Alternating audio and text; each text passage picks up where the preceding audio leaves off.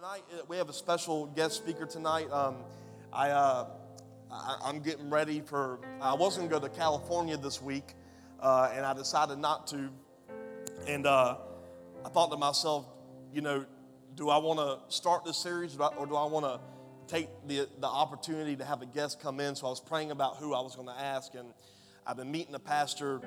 Um, I had a lunch with him a couple times, met him through um, one of our uh, church family here, and I just kind of picking his brain and getting to know what he's doing and the exciting things going on in Connection Church Pooler. You ever heard of Connection Church in Pooler? Great, great ministry. Um, but um, just picking his brain and talking, I don't think he he's a very humble man. Um, I can tell you, he is not looking for a for a pulpit. Even he he is a man that he just wants to do what God has called him to do. And even tonight, um, I went back there to bother him a little bit when he was getting ready for his message, and I caught him just on his knees praying. And uh, it's not it's not too often you see men of integrity who pray without a group that they are just in the presence of God by themselves. And the more I get to know him, the more respect I have for him, and I know he's going to bring an amazing word tonight. So relentless, if we could just welcome this man, uh, Pastor Michael Page from Connection Church Pooler. Let's welcome him. Come on.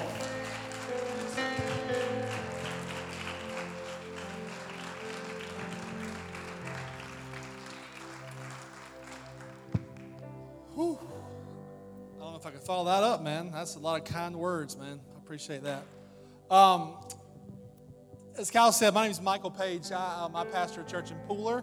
Uh, we're actually in Garden City now, so we can kind of we're kind of like transient, I guess. We're Pooler, Savannah, Garden City next month we might be somewhere else. So just kind of keep your eyes open for that. So uh, we never, you never know. Uh, but it, it, truly has been an honor to, to, uh, really get to know your pastor and hear his heart for our city, uh, to hear his heart for you guys, and to hear his heart for what um, his his vision is for this place. And I want to tell you right now that it's a big vision. It's something that can't be done with half-hearted investment.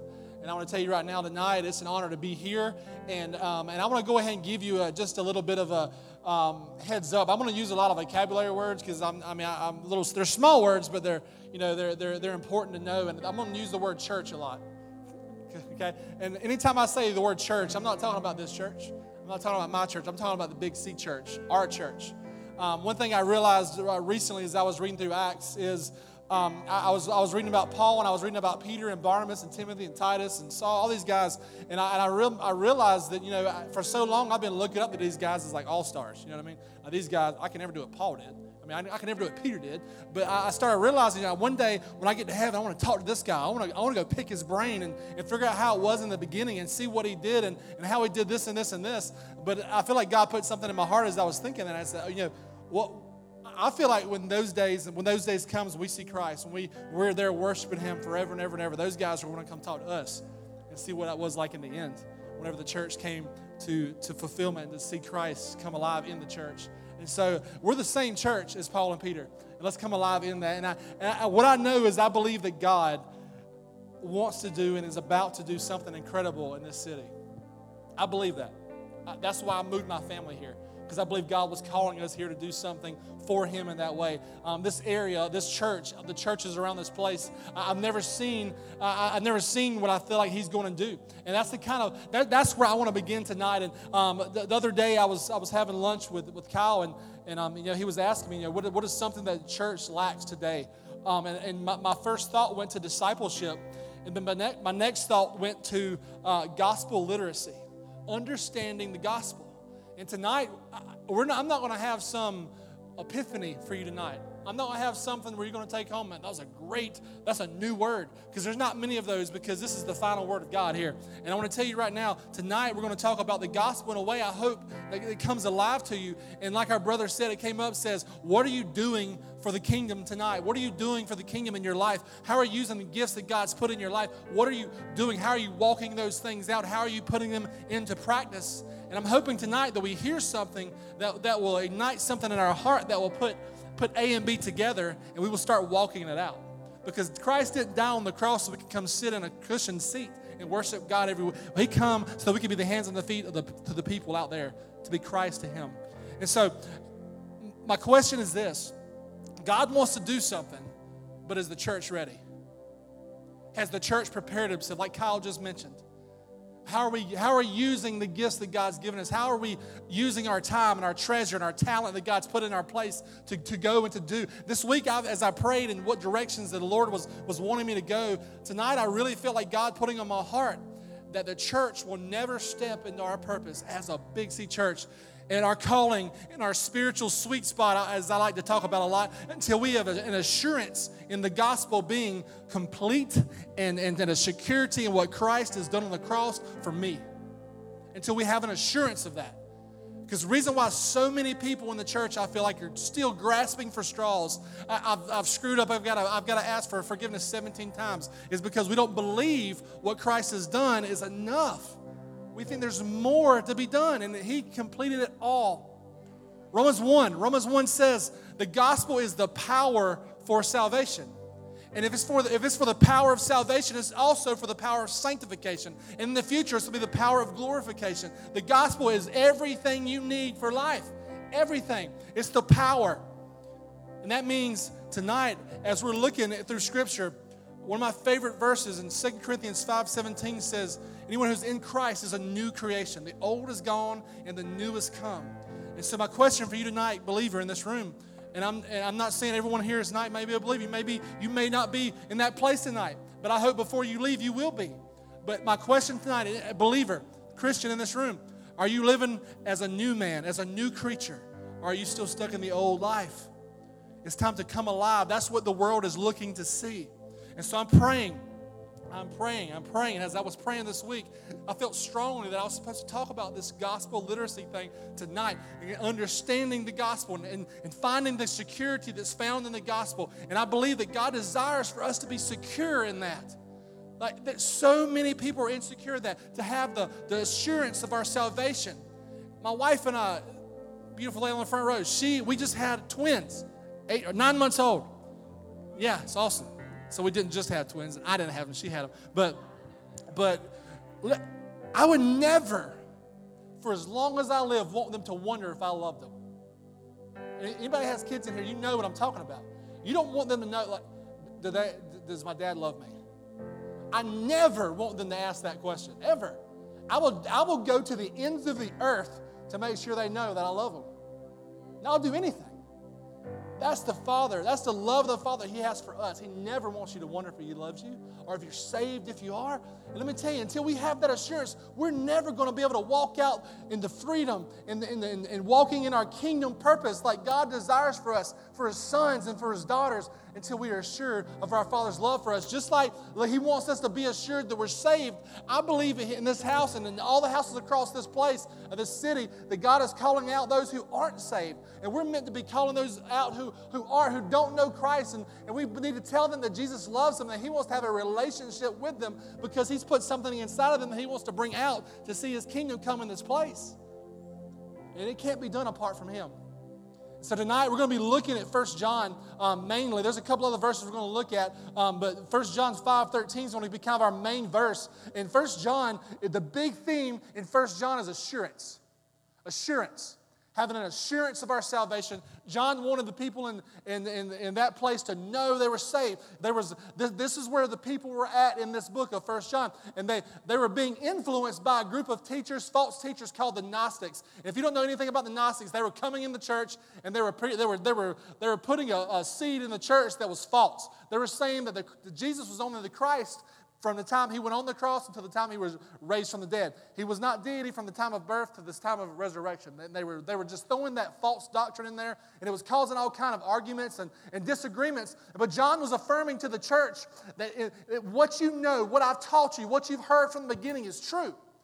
What, what you, he said, look in your heart. You know what you believe is true. You know what you, in your heart is true. You see the fruit in your life. You have assurance in your faith. And he was encouraging them to rest to rest in the finished work of Jesus, the gospel. And so many people in the church, even, aren't resting in the, in the gospel, in the finished work of the gospel. We're working so hard trying to work our way back to Christ. And it's finished. There's multiple times in First John, you can read it for yourself. It says, This is how you know. This is how you know you're in Him. This is how you know you're in Him. This is how you know you're in Him. Over and over and over again, He says it. And anytime in Scripture you see those words, circle it, underline it, box it off, highlight it, lipstick it, whatever you got in your hands, just figure it out and just make sure you see those things. This is how you know. John's saying, pay attention because you need to know this stuff because you have been raised together with Christ to do great things for the kingdom. And in 1 John 5 13, it says this. Um, it's, it's, he's wrapping up the entire book. Basically, what he's saying, everything you've heard me write is, is wrapped up into the, this sentence. He says, I write these things to you who believe in the name of the Son of God. Well, why? So that you may know that you have eternal life.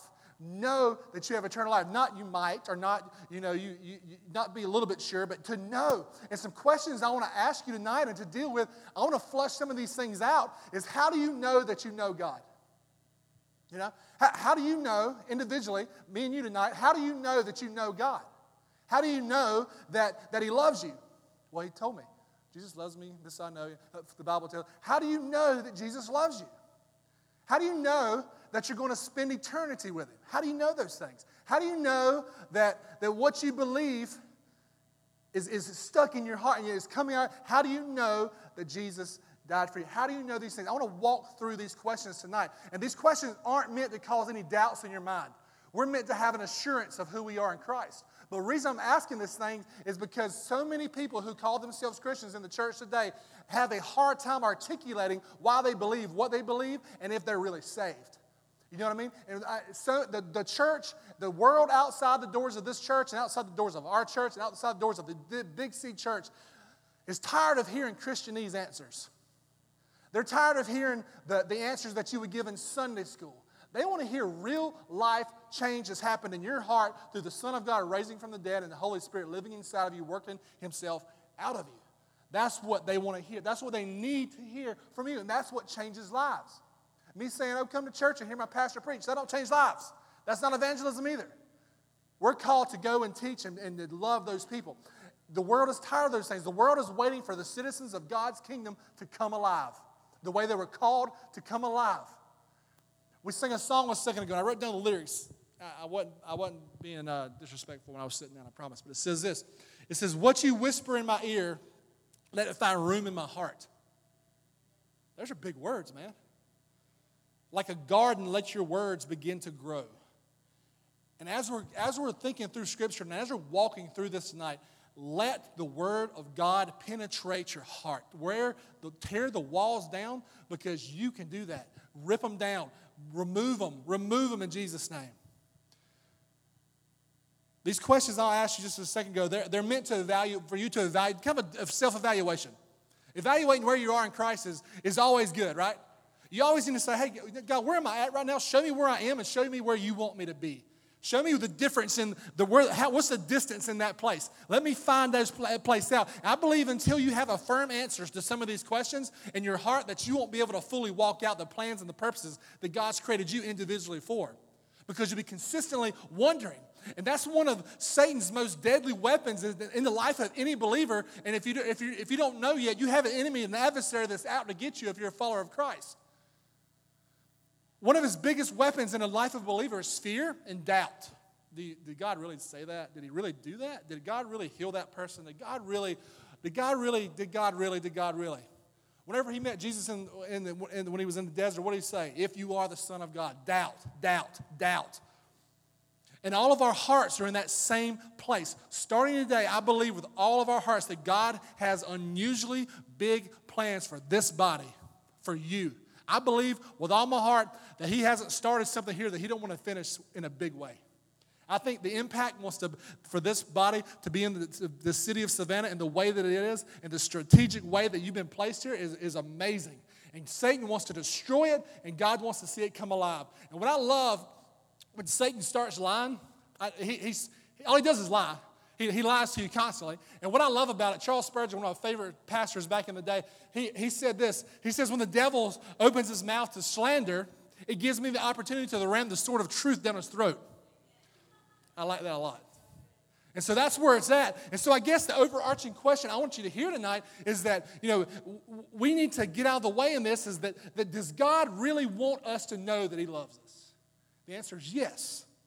He loves us, and when you love somebody, you want them to know. I want my wife to know I love her. I want my baby girl, my baby boy to know I love them. As soon as they can understand the word love, I want to tell it to them a million times a day because I love them. I love them. And the, the only way that we'll ever develop real love for him is when we are sure that he loves us. And I heard a pastor one time, I, I can't remember who it was, but I remember the, the quote. It says, Real love only grows in the soil of security. Real love only grows in the soil of security. And it's so true if you think about it. When you make someone behave by threatening them, you can, you can get some behavior out of them, but you can never get their heart, right? And, what, and that's what God is after. He's after our heart. That's why He sent Jesus. But here's the real problem that I'm seeing, man, is that I read, I read a recent study not too long ago of, of 52% of the American of, of the American culture say they've prayed some prayed some version of a sinner's prayer. I was like, that's kind of a, that's kind of a big number, I would think. You know, 52%, you know, they've prayed some sort of, of prayer. And they, uh, and, but although half of those people have no regular presence in any sort of church or have any kind of lifestyle or, or worldviews that would match up to the church. But when, when those people hear that you need Jesus, when you go into our culture, into Savannah, Georgia, and you say, hey, you need, you need Christ, you need Jesus, you need Jesus in your life, you need the Lord, He loves you. Well, they'll say, I, I prayed a prayer, I'm good. I got baptized, I'm good, right? That's, that's, that's the litmus test of a Christian these days. I've got baptized and I've gotten saved and I, I'm good. I've prayed a prayer. But the church has done a really bad job at creating disciples. We love making con- converts. Well, somebody will raise their hand or they'll come down the altar, we'll pray for them, we'll baptize them. Then what? You know what I mean? We need to be discipling these people. Matthew 7, this is a terrifying verse. You know the most scary verse in all the scripture? This is the one. And Thank you for having me at your church. All right. Matthew 7, verse 21 to 23 says this Jesus is saying, Not everyone who says to me, Lord, Lord, will enter the kingdom of heaven, but only the one who does the will of my Father who is in heaven. Many will say to me, Many will say to me on that day, Lord, Lord, and did we not prophesy in your name? Drive out demons in your name, perform miracles. And I will tell them plainly, I never knew you. Away from me, you evildoers. And if you want to go to that translation, evildoers is distorters of the gospel, arrogant, prideful. Most of these people that in this, these three verses prayed a prayer. Most of these people in these three verses went to church. Most of these three people in these verses gave on Sunday.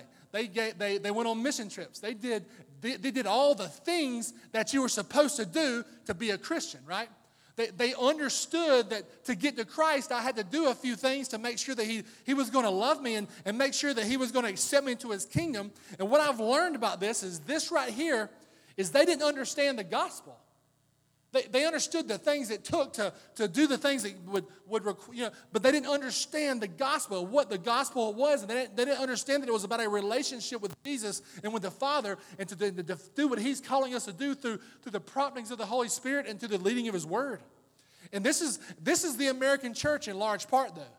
This is the American church in large part. We, we have a prayer we pray together. Uh, we do the things we think that, that God requires for salvation, all while ignoring the commands that He gives us in Scripture. The church is by large in America biblically illiterate.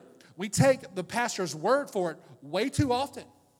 And I'll tell you right now that your pastor doesn't want you to take his word for it. I can tell you right now, he wants you to read Scripture for yourself and get a, a humble knowledge for yourself. And that's why the word says, if you love me, you'll obey my commands. It doesn't say, obey my commands and then I'll love you. It says, if you love me, a, a, a, definition of that is going to be you obeying my commands. To obey his commands, you have to know his commands. And his commands are right here. They start right here. They begin right here in Genesis and go through Revelation. And honestly, the greatest fear that I have as a pastor, and probably Kyle as well, is the thought of people that, that I lead being in this group. That, that's a, that uh, it makes me nauseous to think about that because Jesus is describing church people, like, like us, people who were around the gospel all the time. They could quote John 3.16. They know Scripture.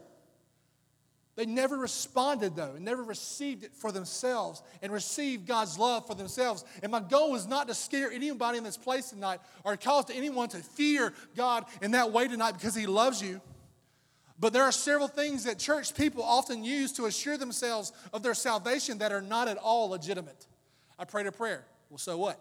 Um, I did all the things that I'm supposed to do, religious things. Guys, these people in Matthew 7, they were very active in their church. They were serving on the praise team. They were serving back in kids. They were doing these things. They knew the verses. They, they, they were active in the prayer ministry. Do you see they were casting out demons? They were in the prayer ministry. That blows my mind. But people sometimes use the fact that they're moral, I'm good, I'm, I'm better than this guy, or, um, you know, or I feel guilty about my sins to, to, to, to say, hey, I'm saved because I feel guilty.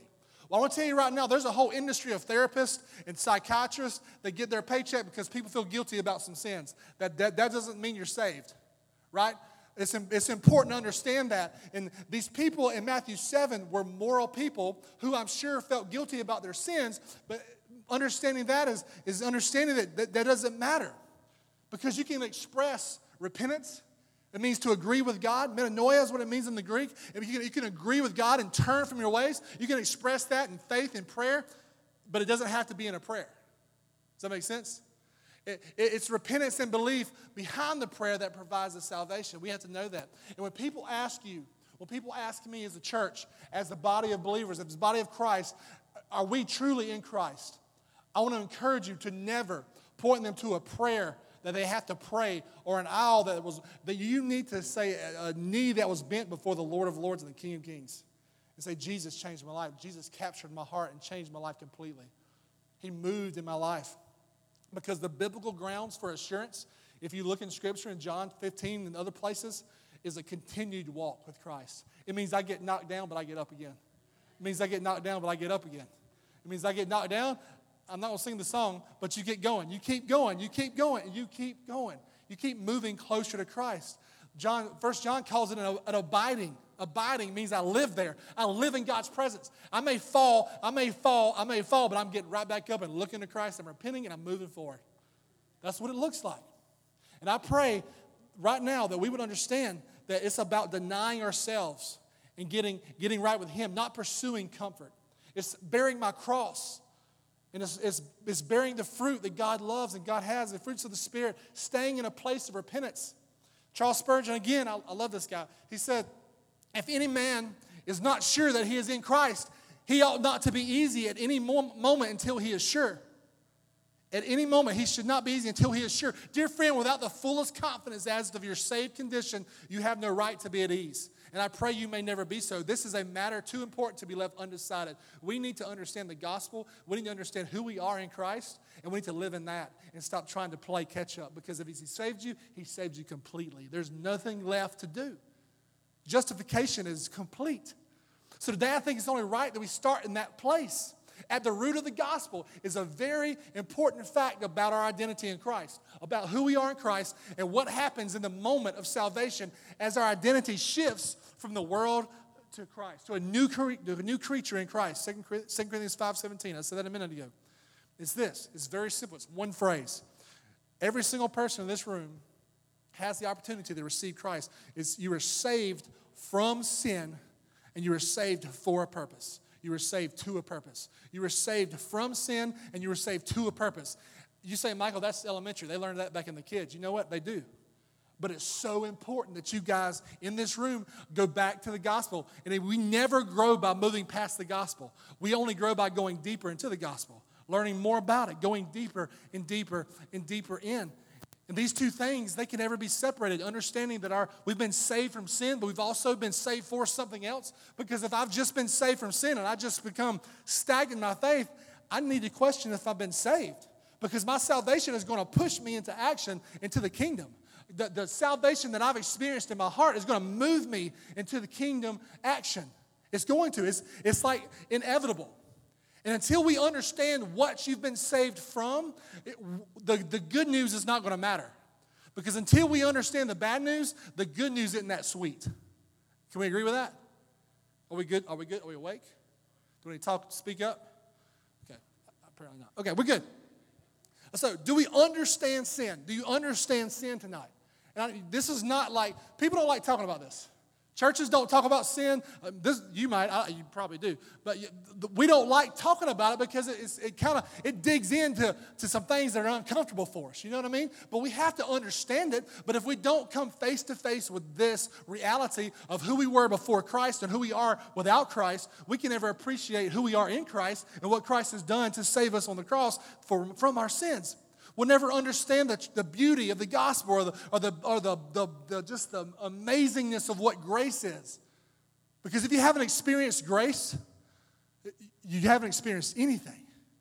Grace, understanding grace, cannot be understood fully without understanding sin. And it's understand, uh, we're going to talk about the bad news really quick, and then we're going to talk about the good news. Is that good? Okay, good. All right, so turn to Romans 1. Here we go. I'm getting serious here. If you know your Bible, you're like, what the heck, bro? You're a guest. Can't be talking about this stuff. All right. So, verse 18, we're going to look at verse 18 to 23 first, then we'll skip over to 28 to 32. It says this It says, The wrath of God is being revealed from heaven against all the godliness, godlessness, and wickedness of people who suppress the truth by their wickedness. Since what has been known about God is plain to them because God has made it plain to them. God has made it plain to the world who He is. He's made it plain. The reason why people don't believe it, because they don't want to believe it. He's made it plain. Verse 20, for since the creation of the world, God's invisible qualities, his eternal power, and divine nature has been clearly seen, being understood from what has been made, so that people are without excuse. For although they knew God, they never, neither glorified him as God nor gave thanks to him, but their thinking became futile and their, their foolish hearts were darkened. Although they claimed to be wise, they became fools and exchanged the glory of the immortal God for images made to look like a mortal human being in birds and animals and reptiles. Skip over to verse 28. It says, Furthermore, just as they did not think it worthwhile to retain the knowledge of God, so God gave them over to a depraved mind, so that they do all not to what to be done. They have become filled with every kind of wickedness, evil, greed, and depravity. They were all full of envy, murder, strife, deceit, and malice. They're gossips, slanderers, God haters, insolent, arrogant, boastful. They're, they invent ways of doing evil. Sounds like our culture. They disobey their parents. They have no understanding, no fidelity, no love, no mercy. Although they know God's righteous decrees that those who do such things deserve death, they do not only continue to do these things, but they also approve of those who practice them. I'm not sure if you've read this the right way before, but if you look in there, I've seen pretty much every one of these things, uh, except a few uh, that I've done, or, uh, and I've only been one decision away from committing the other ones. I'm guilty of all these things. Because I'm guilty of one, I'm guilty of them all. Sin is sin has entered my, in my life when I was born. Without Christ, I, I, I'm, I'm worthy of nothing but death. Without Christ, I'm worthy of nothing but dying a, a, a brutal death. We, we've ignored God as a culture. We, we desire control. Who desires to be in control? Two people? Well, y'all are better than I am. Y'all need to disciple me, please. I'm coming to this church. Hey, we desire to be in control. We desire, we desire God's throne. We want to be in charge. I, God, you know what? Your, your, your ways are good, but I want to be in charge. I want to make my decisions. I don't want you to make my decisions for me. We worship idols like we, it's easy to worship God on Sunday mornings or, or Saturday nights in this case. Whenever you have an awesome worship band and you have great lights and different things, it's wonderful to worship God in those moments. But what are you doing in your prayer closet? Where are you at with God in those moments? Is it harder in those moments to worship God? Listen, we've suppressed the glory of God in our hearts because He demands we die to ourselves. That's terrifying. Like, that's why we, it's so easy for us to push him aside. And since God loves us so much, he gave us free will. He says, Michael, you know what? The way to life is through me, but I'm going to give you a choice. That's true love. And he gave the things that he gave us is the things that we wanted, and what we wanted, it killed us. It, it, it destroyed humanity's soul because it removed us from God's presence, the, the source of life. Ephesians 2, we'll read the first part of this and we'll come back to it in a second. Ephesians 2, verse 1, we'll start there, says, uh, As for you, you were dead in your transgressions and sins, in which you used to live when you followed the ways of this world and the ruler of the kingdom of the air, the spirit who is now at work in those who were disobedient. All of us also lived among them at one time, gratifying the cravings of our flesh and following its desires and thoughts. Like the rest, we were by nature deserving of wrath. And you're like, Michael, this is like too heavy. This is too heavy. This is not good to hear. This is hard. It's hard for me to preach. It's hard for me to hear. By nature, without Christ, we deserve death.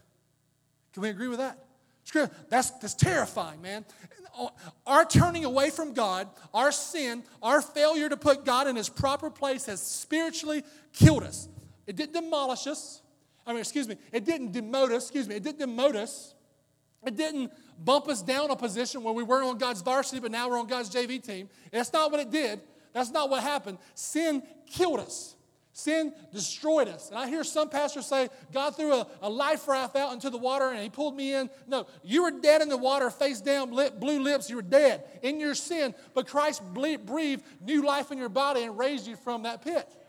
That's where it's at. We were dead in our sins, and we are dead in our sins. If you don't know Christ tonight, you are still dead in your sins until you trust Christ to save you, until you trust Him. Jesus didn't come to die for, uh, to make bad people good, He came to make dead people alive. That's what it's about. And that's what we need to hear tonight. And so, and so the word, so that word save. If you've, if you grew up in a church, I was, I'm a recovering Baptist. And listen, um, I, I was raised in church from the time I was seven days old. And I heard the word, Are you saved? Are you saved? Are you saved? Saved, saved, saved. And sometimes you hear something so many times it becomes like, well, I don't know what that means anymore right? It, it loses its meaning. But the word save is such a great word because it means to preserve from dying. He brought us back, He saved us from the pit. And we'll go back to Ephesians 2 in a second, so keep your finger there for a minute. I told you we're going to be in 1 John, so I'm going to flip there. I know I, I love the word, so I'm not going to apologize for that, but we'll read some more. Okay? It's uh, 1 John 2, 1 through 2. I want you to look, and if we have any lawyers in here or anything like that, no? Anybody that works in, in lawyer. Uh, you're a lawyer? Come up here. I'm just kidding. Um, so I want to talk about what the gospel means legally. Legally. Uh, have you, I don't want to ask that question. Legally. There's two words that stick out in this scripture that I want you to, I want you to underline or I want you to remember legally what this means. This is what John's saying. Dear children, I write this to you so that you will not sin There's a period there. That's, that's, a big, that's a big sentence. But if anyone does sin, we have an advocate with the Father, Jesus Christ, the righteous one. He is the atoning sacrifice for our sins. And not only for our sins, but also for the sins of the whole world. And there's two words there. One is atoning sacrifice, and one is advocate.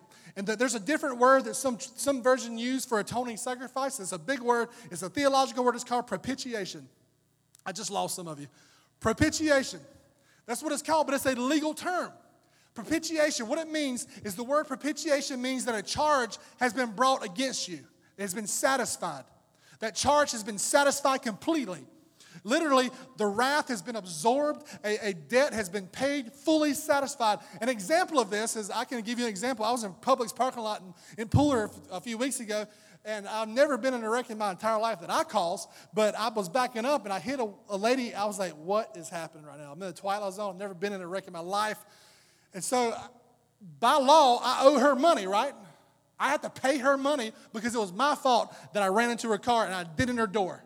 I, I owe her something right now, right? And so that's what it looks like. You something you do, you you you you uh, raise charges against yourself by the things that you've done. And when you pay that money, when I pay her back, that person, that lady, has been propitiated.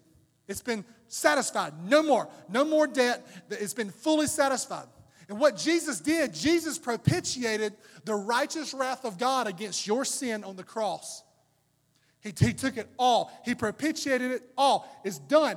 And think about the wrath of God for a second. I know you can't really wrap your mind or human mind around it, but you go to some of these books like Isaiah, and Ezekiel, Jeremiah, you can read some of the terrifying words and that you can go back to Exodus and see where God like swallowed up people who were sinning. It's just nuts, man. But let me tell you, right now, you in your sin without Christ, you and your sin without Christ, the best way I can think of it right now is like a tissue paper being dropped on the, on the surface of the sun. Nothing. Without Christ, that's what it's like. In the, in the presence of God, in your sin, you have no chance. With Christ, you have eternal life. With Christ, your sins are forgiven. With Christ, you can come into his presence boldly, is what Hebrews says. You need Jesus in that moment. We need Jesus in that moment. We need to be able to articulate this to the world that doesn't know Jesus. We need to be able to speak words of life to people that don't know Jesus other than Jesus loves you because Jesus does love them, but we, they need more guidance. We need to be able to give them the gospel in a way they understand, in the way that we can lead them to a place of freedom. Freedom, because that's what people are looking for, but too many people in the church are still bound. It's time to give the world freedom. And that's why the gospel is so awesome because he loved you, he made a way.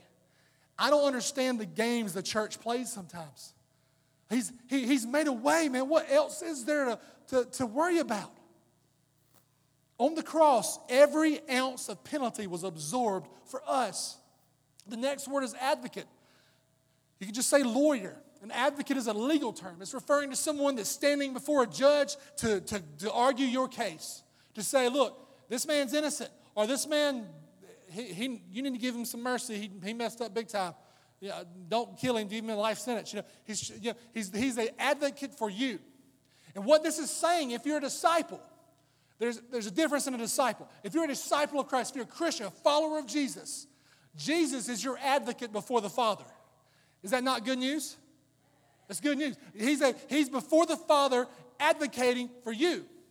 But my question is this I, this is why it's so important to be Bible literate, gospel literate. What's he arguing?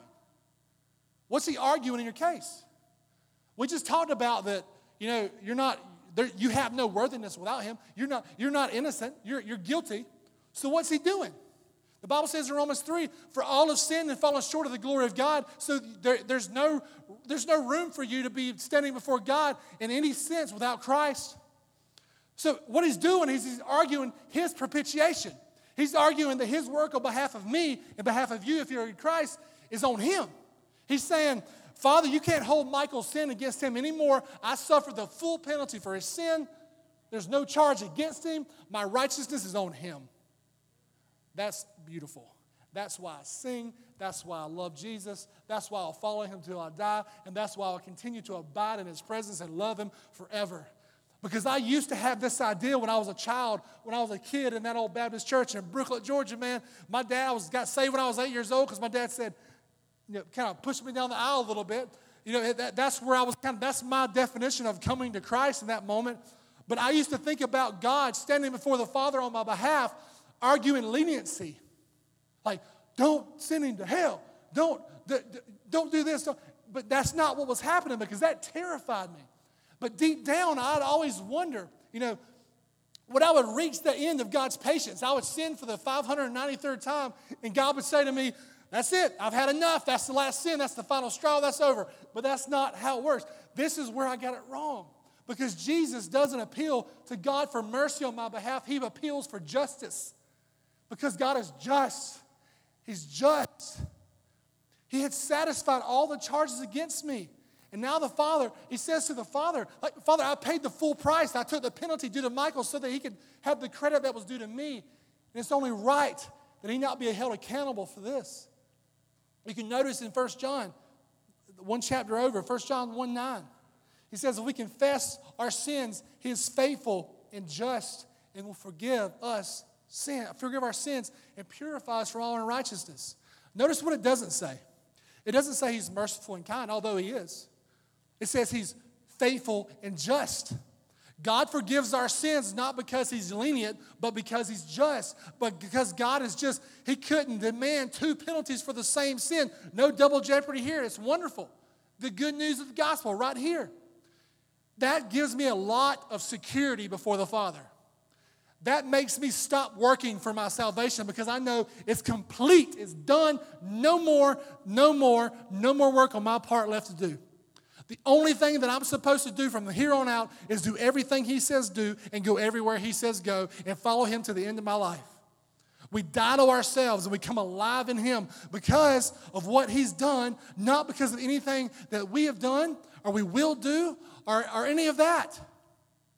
And this is why we can rest in that security and that, that assurance that we talk about, the assurance of your salvation. If we're saved, because of nothing we have done and depends on totally all on what He's done. And this is the reason why so many people in the church are stagnant, because they are insecure in their position in Christ. They're insecure in their position in Christ because they still believe it's about them. They still believe they have one more thing to do. And listen, it's not just the Pharisees, it's not just the Sadducees, it's not just the Catholic Church, it's not just me and you. It, listen, from the beginning of time, we've tried to go back to religion. We, whenever we have an insecure moment with God, we always go back to religion. Let, who's ever sinned in here? About eight, ten, that's good. All right. So we all sin. We all sin. We're all sinners. Just in case you didn't know you're a sinner, it's all good. Um, Jesus loves you and He died for you. All right. Uh, listen, but what I've done in my life is I'll sin. I'll look at this. I'll do that. I've done this. I've said that. And what I do is I say, well, God, I, I, I, run away from God. I isolate myself from God. And I say, I have to go pray for three hours and I got to read 17 chapters and for eh, over the next two or three days. In three or four days, God might not be so mad at me and I come back into his presence. That's how we do sin. Right? That's how, I mean, you might not, that's me. I mean, that's how the church works in that way. But we're called to come to him. What this shows and this is why I'm preaching this message tonight is it shows a lack of understanding about the gospel and it's an epidemic in the church. And the church is never going to be effective in what God is calling them to do in building the kingdom until they're sure their father loves them. Until they're sure they're sons and daughters. Because I promise you, my son's never going to be secure in his last name of Page until I give him my affirmation as a father. He's never going to be sure of himself in the world until I give him my affirmation as a father. The reason we struggle with assurance in our salvation is because we still think we have some sort of thing to do or some of, some sort of goodness to attain before we'll be accepted. But Christ is just like, man, I've done all it takes for you to be accepted. Just walk into my presence. Just come and spend time with me. Gospel literacy is so important in our age, guys, because it, it's so important to the effectiveness of the church. And Satan knows this, and he attacks it. He attacks it at your heart. If we understood what we were saved from and what we were saved for, we would be unstoppable. I told you before we began this service that I believe with all my heart that the moment I walked in this place, that God has given uh, Pastor Kyle and this body something very special to do in this city. Something that you're not going to believe if you would give yourself over to it. And I'm telling you right now, without an understanding of your place and your position in Christ, you'll never take that next step because you'll be too scared because it'll be on you and not on Him. It's about Him and what He does in you, not on you and what you do for Him. Okay? That's what we need to hear tonight as we're doing that. And John is trying to show his audience, the church, that God has removed the guilt. Who, who would be great with a guilt free life? Guess what? You got, you got it. In Christ, you got it. It's there. It's for, it's for the taking. There's no charge left against you if you're in Christ. And tonight, I know there's someone that needs to hear that Jesus loves them in that fashion, man. It's not if you've prayed a prayer, it's not if you've been baptized or if you serve at the church or you give or you lead worship or it's none of those things. The question is have you become a new creation? Has the old gone and the new come? Look at your neighbor and say, Can you see the new creation in me? Can you see that in me? If they can't, then let's talk. Let's have a question. Let's have a conversation. Can you see that new creation coming alive in me? Is there fruit in your life?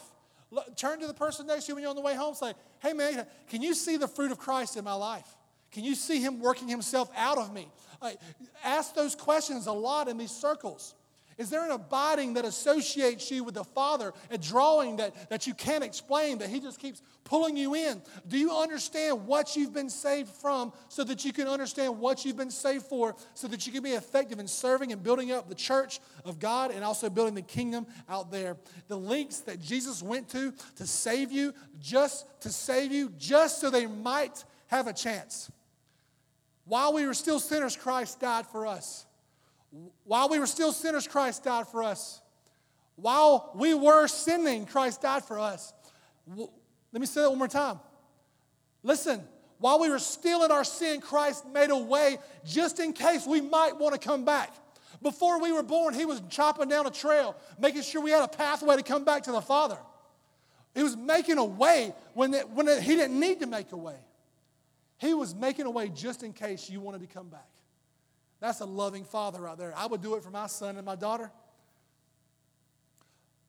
He didn't die for us to be comfortable. He died for us to get out of our comfort zone and be led by Him. I'm going to tell you right now if you're coming to Christ to have a comfortable life, your comfort zone's out the door at this point, okay? Because He's going to ask you to do things that aren't comfortable for you because He's never asked you to do it. He's asked for His presence inside of you to be used in you to do it. That's what it's about, man. But, but let me tell you, He didn't die for the, the comfortable. He, he died for you to be brought back from your sins, to be restored back to Him as a faithful image bearer. If you look back at Genesis, we were called to be image bearers to the world, to take the glory of God to the ends of the earth.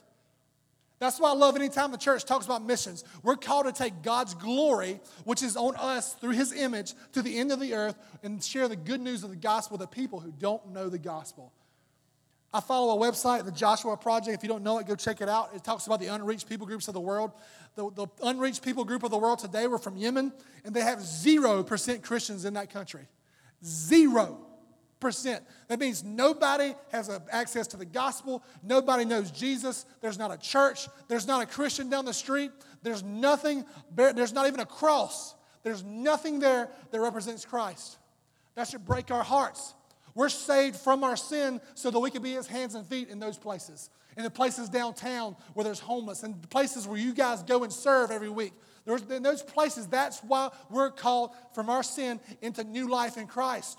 We're called to be, to be raised again, just like Christ was in our spirit. But so many people still think salvation is about them. Christ, I got saved when I was eight, and I did this, I did this, and I did that. And that's when we have to start from a place and understand that's where insecurity runs rampant. And that's where kingdom effectiveness goes to die when you start thinking salvation was about you. Effectiveness for the kingdom dies at that point. It dies.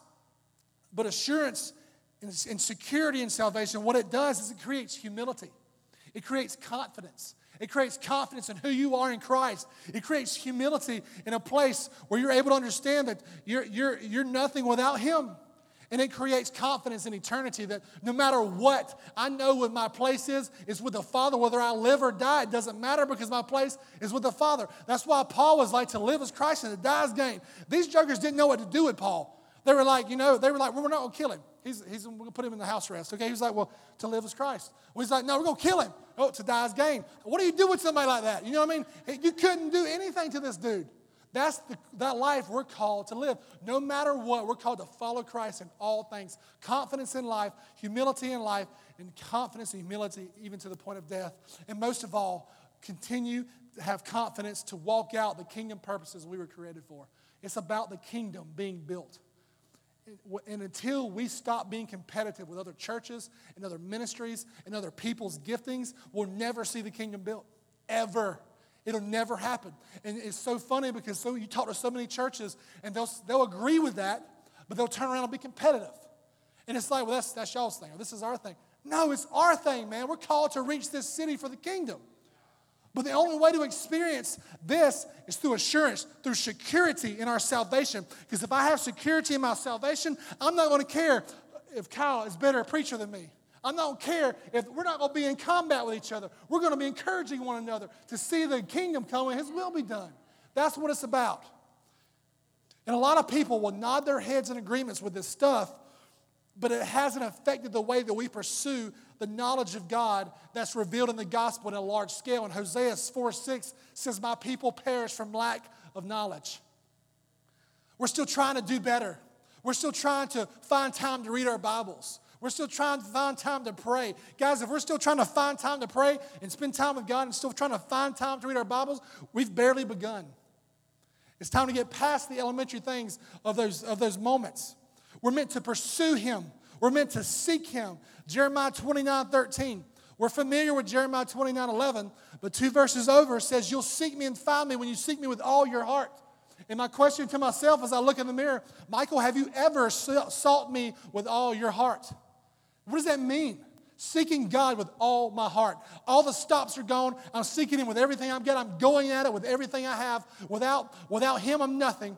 And what else? This is my big question for you tonight, and for me too. It's, it's all of us. What else do we need to know before we start obeying what we already know? Are we looking for that next word to, to, to start obeying what we already know? We know what we're supposed to be doing as believers. We know where we're supposed to be going to the ends of the earth, and starting in Savannah. We know we're supposed to be making disciples. That was Jesus' last command. Who are you discipling? We know we're meant to be calling others to come to Christ. We know we're meant to be sharing Christ even when it's uncomfortable. We know those things, but are we doing it? Are we still waiting on the big thing? Are we still waiting on Kyle to call you to be leading a group? Are you doing the small things and making disciples every day? We're called to make disciples. This right here is why I want to encourage you guys to get plugged in into this community. If you're not plugged in here, get plugged in. Get into a small group. Small groups are where you grow. Small groups are huge. Get into, get into some discipleship. Get into a place where you're able to grow because obedience doesn't just happen. You didn't just all of a sudden one day, I'm obedient. Great, let's go be a. No, obedience is, obedience is cultivated. You, you set yourself up for obedience by a decision you make today for next week. You're being obedient, putting yourself in the presence of God and, and, and, fellow brothers or sisters that you're walking out who can hold you accountable, who you can walk alongside of and see the kingdom come in this place. But one of the main reasons why we struggle with this so much is because of the opposite of assurance and it's condemnation. You're still believing a lie that Satan's told you about your past that God's already forgot about, that you've already asked for forgiveness for 20 times, that he's moved, he's moved past, he's, he's gone. It's because we devote so much time thinking about all that Christ has to do still in my heart. And so little time thinking about all the things He's already done. He's already done so much in my life, but I still think about all the things He has yet to do. Our security issues aren't caused by a lack of Jesus. He's full, he, he, He's taking care of all the security issues. They're caused by a lack of seeking Him a lack of faith in Him, a, a, lack of, of what we're trying to do in other, other than seeking Him. It's, it's, it's trying to find our identity in Him. That's what it's about. And we've allowed Satan to come in and define us by our shortcomings and our sin. We've allowed Him to define us by those things, and He's taken us out the game spiritually. And we've willingly jumped onto this hamster wheel of trying to earn our way back to God because we feel worthy enough for anything. We try to do more, make more money, we try to, we try to love our wife more. We try to, all those things are great things. But if I'm just doing them gains God affection or gain more affection in the pastor's eyes, I'm doing it for the wrong reason. It's understanding who you are in Christ. And we believe those lies that Satan pitches to us and we start following at a distance, we start isolating ourselves, guess where that brings us back to? It puts us back smack dab in the middle of Matthew 7. And I don't want anybody in this place to leave here in that place tonight. This is not what Jesus died for. This is not what he died for. Jesus died on the cross for us. He did not. Jesus did not die on the cross for us to live a nominal Christian life on the sidelines of our faith. He did not do that. He did not, he did not on a cross to, for us to warm a seat on a Saturday night. He didn't on a cross for us to aimlessly wander through life for 80 years with a distance association with God. He did not die for those things. Jesus died to pave a way back to the Father so that we can have confidence, assurance, and security because of what He's done. And we can stand before the Father now with boldness because of what He's done. And when we realize what we're saved from, we see the hugeness of our sin, it motivates us to start living on purpose. We'll start calling Kyle, hey, Kyle, what can I do, man? I know you need some help. What can I do for you? I'll do anything. You know anybody needs discipling? I'd love to disciple. I need some discipleship. Hey, when we going to feed the hunger again? When can we do this? I, I got to serve my God because he's loved me to the point of death. Guys, we're in the world, but we're not supposed to be of the world. We're meant to be the we're meant to be lights. A light shining in the darkness is what the Bible says what Jesus was. And we're called to be his, we're called to be his, his co-heirs in that. We're called to, to shine lights in the darknesses of our community, to the world, to spread His glory to the ends of the earth. But we can't do that until we place our hope and our faith completely in Him. And if you're a Christian in this place, and we're done here in two seconds, if you're a Christian or a disciple in this place, you were saved from your sin for a purpose. You were saved from your sin for a purpose. Live in that. Live in that. Everything else is just a cheap imitation. Everything else you're seeking, I don't care if you're five or 95 in here tonight. It's time to stop playing games with our faith. It's time to get real with the Father. It's time to repent where we've been wrong. And it's time to take our, our stuff and pick it up and get in the game. Because God has placed you here in this time, in this culture, in this church for a specific purpose. And He wants to use you to do mighty things for the kingdom. I don't care where you're at in life, God can pick you up and put you back on the path that He's called you to do. And I'm telling you tonight, it's not over. The game's not over. It's still going, and even halftime. It might be halftime, I don't know, but it's, it's not over. I'll tell you that right now. Let's finish with Ephesians 2, the, the, the good news. Verse 4, it says, But because of his great love for us, God, who is rich in mercy, made us alive with Christ. Even when we were dead in transgressions, it is by grace you have been saved. That's good. That's good news, guys. If you have your Bibles, I hope you do, and if you don't, go home and get them. Underline those words, made us alive. I want you to realize what that means. He called something that was dead and raised it to life. Jesus' resurrection, not only, he was not only raised from the, he raised you from the dead as well. You have the access to that now, right now. He's raised you from the dead, and it's easy to get excited in worship. It's easy to get excited when things are hopping. But when I read scriptures like this, my heart races. This is amazing. He made me alive with Christ. What in the world is this about? This is amazing. The Word of God coming alive here. And God raised us up with Christ. Circle that one. And seated us with Him in the heavenly realms in Christ Jesus, in order that in the coming age He might show His incomparable riches of His grace expressed in His kindness to us in Christ Jesus. For it is by grace you have been saved. You're receiving something you do not deserve through faith. And this is not from yourselves, it is the gift of God not by works so that no one can boast, for we are God's handiwork. I don't care what the person has called you, God has created you with, with He's fashioned you with a perfect plan. You're His handiwork, created in Christ Jesus to do good works which God prepared in advance for you to do. And when you find your identity in the one who's created you, it changes everything. It changes everything. Your perspective changes in everything. The way you view the world, the way you view everything changes. And that's what some of you in here tonight need to hear is that Jesus loves you and you need a perspective change in here. It's time to move our eyes away from self and onto Him. When God gives you a new heart, He restores and renews your spirit. He's not just doing it for your sake, He's doing it so His name can be made great through your life. He's a God who deserves glory. He's the God who wants all the glory. He's the God who deserves it and needs it. There's no man in this room that deserves any sort of glory. Zero. And His glory is the centerpiece for all that God wants to do through us. We're not a Christian for your well being. You're not a Christian so that I can just have a good life. You're a Christian so that your life can look like Christ and the world can see Christ in us. And so I want to leave you with a couple of questions is what does your life say about Christ? What does your life say about Christ? Does he say he's just a, a good guy that gave you, you know, death on a, death on a cross? Or where are you at? Where are you at with this? Do you know who Jesus is? Do you understand your salvation? My other question is earlier I asked you some questions is do you know Jesus? Because when you know my Father, when you know my Savior, you don't look the same anymore. I, heard a pastor tell a story one time. It says, coming, coming in contact with Jesus is like coming in contact with a Mack truck.